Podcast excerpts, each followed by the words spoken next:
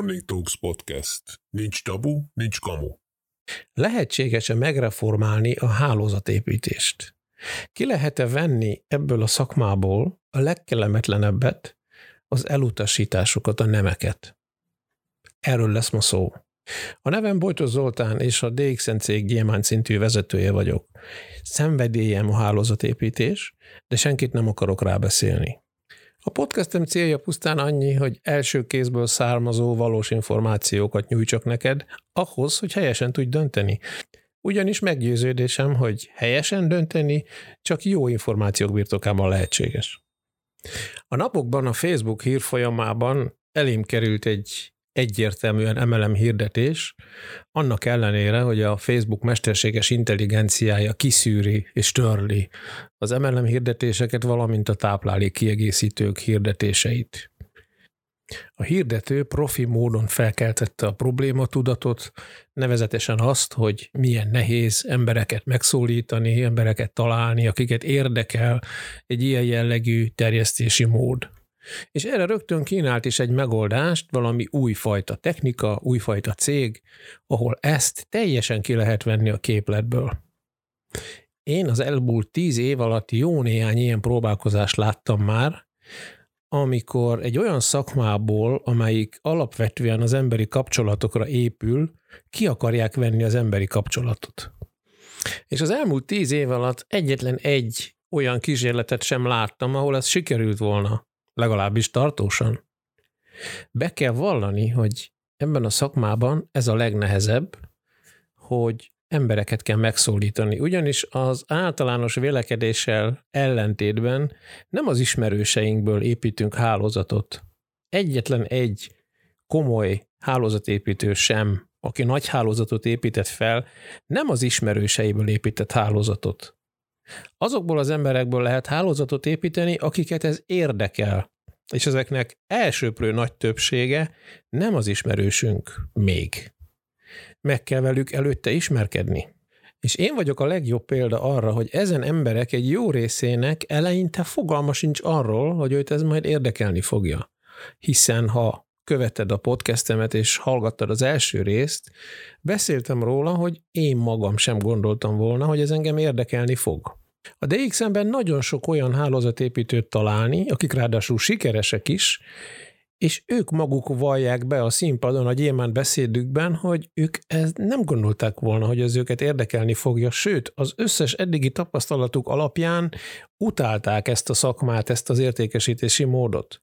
És itt döbbentek rá a DXM-ben, hogy igenis létezik egy olyan fajta hálózatépítés, mondjuk, mint az empatikus hálózatépítés, ahol nem kell nyomulni, senkire nem kell rábeszélni semmit, hanem tulajdonképpen visszamehetünk a tiszta forráshoz, hogy én elégedett vagyok valamivel, és azt elmondom másoknak, és hogyha ők is elégedettek vele, akkor az ő fogyasztásuk után én jutalékot kapok. Ez ennyire egyszerű. És mindenféle nyomulás és erőszakoskodás és ismerősök rábeszélése meg beszervezése az nem része ennek a szakmának, csak néhányan belevitték ezt. Amikor én annak idején a családi házunkat építettem, megbíztam egy vízszerelőt, hogy készítse el a vizes blokkot és a szennyvízelvezetést. Ez az ember képes volt a szennyvízelvezető csövet úgy kivezetni a házból, hogy pontosan keresztbe vágta a szigetelést a lábazat és a fal között. Ettől a kőművesem a haját tépte, hogy itt fel fog vizesedni az egész falad, és engem fog szidni, hogy a kőműves miért nem tudta ezt rendesen leszigetelni. Én természetesen ezután kirúgtam ezt a vízszerelőt, hiszen egyértelmű, hogy nem ért a szakmájához. De ennek ellenére nem kezdtem azt állítani mindenféle fórumon, hogy a vízszerelők azok hülyék. Mert utána, aki ezt végül is befejezte, ő teljesen rendesen megcsinálta. És ez a baj, hogy az MLM-ben nagyon sokan ugye rosszul csinálják, és belevisznek olyan elemeket, ami egyáltalán nem része eredetileg ennek a szakmának, és emiatt, mivel hogy ők sajnos elég sokan vannak, de Egyébként ez minden szakmára jellemző, hogy akik jól csinálják, azok sokkal kevesebben vannak, mint akik nem annyira jól csinálják, és emiatt rontják le a szakmának a hírét, és végül is egy átlag emberben, aki ehhez különösebben nem ért, azt az érzetet kelti, hogy ez a szakmának a része, a kóklerség és a és a rossz gyakorlat.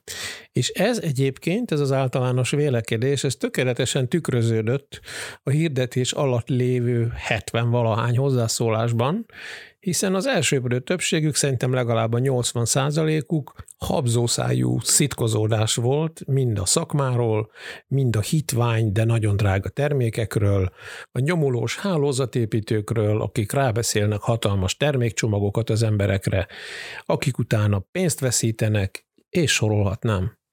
De ez nem csak az átlagemberek általános véleménye, és ezt onnan tudom, hogy a múltkoriban egy podcastet hallgattam, amiben Vágó Istvánnal készítettek interjút. És a riporter elég erősen megszorongatta azzal kapcsolatban, hogy a rendszerváltás után, amikor az MV bejött Magyarországra, akkor Vágó István egy darabig az MV-nek gyakorlatilag az arca volt, tehát eh, valamiféle hirdetések futottak a tévében, amiket én nem láttam akkoriban, és a riporter azért izzasztotta meg a vágót, hogy nem érzi -e cikinek, hogy végül is az arcát adta egy ilyen valamihez, ami úgy talán legális is, de lehet, hogy nem is annyira, és akkor ott ketten beszélgettek utána, hogy hát ők úgy tudják végül is, hogy azért az MV mintha még létezne. Hát az első helyen áll a Direct Selling Newsnak a listáján, annyira létezik, és hogy ők mind a ketten úgy tudják, hogy minthogyha úgy nem lehetne erre rámenni gyakorlatilag. Tehát ha valaki csatlakozik egy MLM céghez, akkor nem tudja elveszíteni az egész vagyonát, nem megy rá a családi tőke, és ugye ezen én egy kicsit elszomorodtam, hogy végül is ők a riporter sem, és a Vágó István sem, nem mondhatom azt, hogy tudatlan emberek, hanem éppen, hogy a Vágó is egy egészen nagy tudású és művelt, kulturált ember, és ő sincs tisztában azzal például, hogy mi a különbség egy MLM vállalkozás és egy piramis játék vagy pilótajáték között. Tehát innentől kezdve igazán nem vethetünk követ arra, arra az átlagemberre, aki szintén nem tud erről. De térjünk vissza arra, hogy vajon ki lehet-e venni a hálózatépítésből az emberek keresését.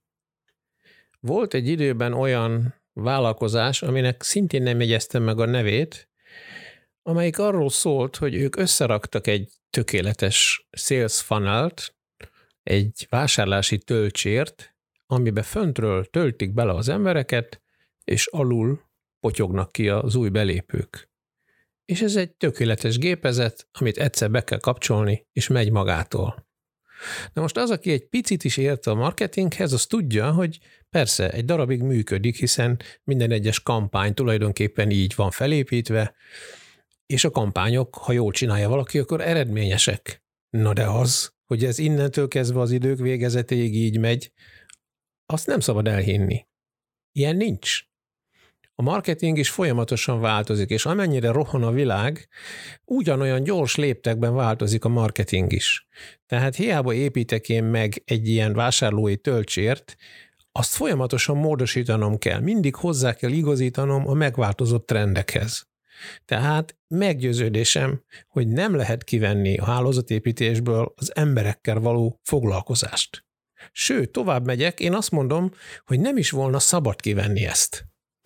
Nagyon sok olyan embert ismerek, hálózatépítőt, akinek az egészből tulajdonképpen csak annyi jött le, hogy itt munkanélkül lehet pénzt keresni. Ami, ami nem igaz, természetesen. Van az az állapot, amikor az ember megfelelő mennyiségű munka után eljut már oda, hogy sokkal kevesebb munkát kell befektetni, mint amekkora a jövedelem, ami ebből származik. Hiszen ez az emelemnek egyik vastörvénye, hogy az elején sok munkáért kevés fizetség jár, és aztán később, ha az ember már eleget dolgozott benne, akkor ez megfordul, és kevesebb munkáért aránytalanul sokkal több pénz jön be. De ez majd a végén van, nem az elején. És ahogy mondtam, sok ilyen emberrel találkoztam már, akik, mint Dagobert bácsinak csak a dollárjelek villóztak a szeme előtt. Na ők azok, akik igazából a hátuk közepére kívánják az érdeklődőkkel való kapcsolatfelvételt. Elismerem, nem könnyű, hiszen ahogy én tapasztalom, manapság az a kultúra, hogy addig, amíg valamit remélek tőled, valami hasznot, addig kedves vagyok veled, udvarjas, szólok hozzád, és aztán amikor úgy döntöttem, hogy hát ez engem mégse érdekel, onnantól kezdve levegőnek nézlek. nem válaszolok semmire, annyit sem mondok, hogy nem érdekel, és elköszönök normálisan, könyörgöm, ahogy két kultúrált ember szokott egymásra beszélgetni. Sajnos ez a világ. Nem tudom, az emberek miért szeretnek ilyen világban élni, mert muszáj, hogy szeressék, hiszen annyira terjed, annyira adják tovább, hogy egyébként biztos nem tennék, de annak ellenére, hogy azért ez nem könnyű, én legalábbis sokat szenvedek ettől, hogy miért nem lehet nyugodtan nemet mondani, hiszen mindenki mondhat nemet, hát az MLM az az önkéntesek versenysportja. Hogyha itt valaki nem önként vesz részt, akkor sehogy nem vesz részt benne.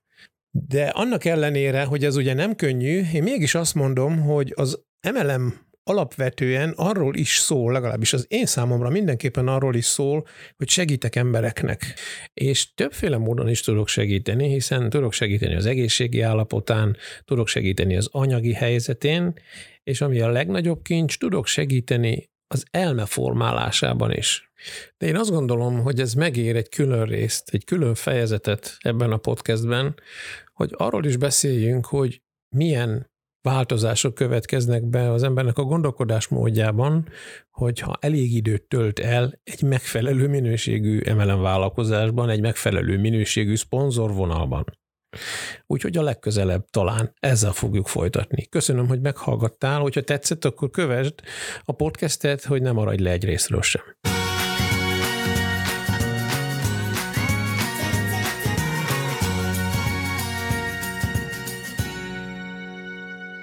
Morning Talks Podcast. Nincs tabu, nincs kamu.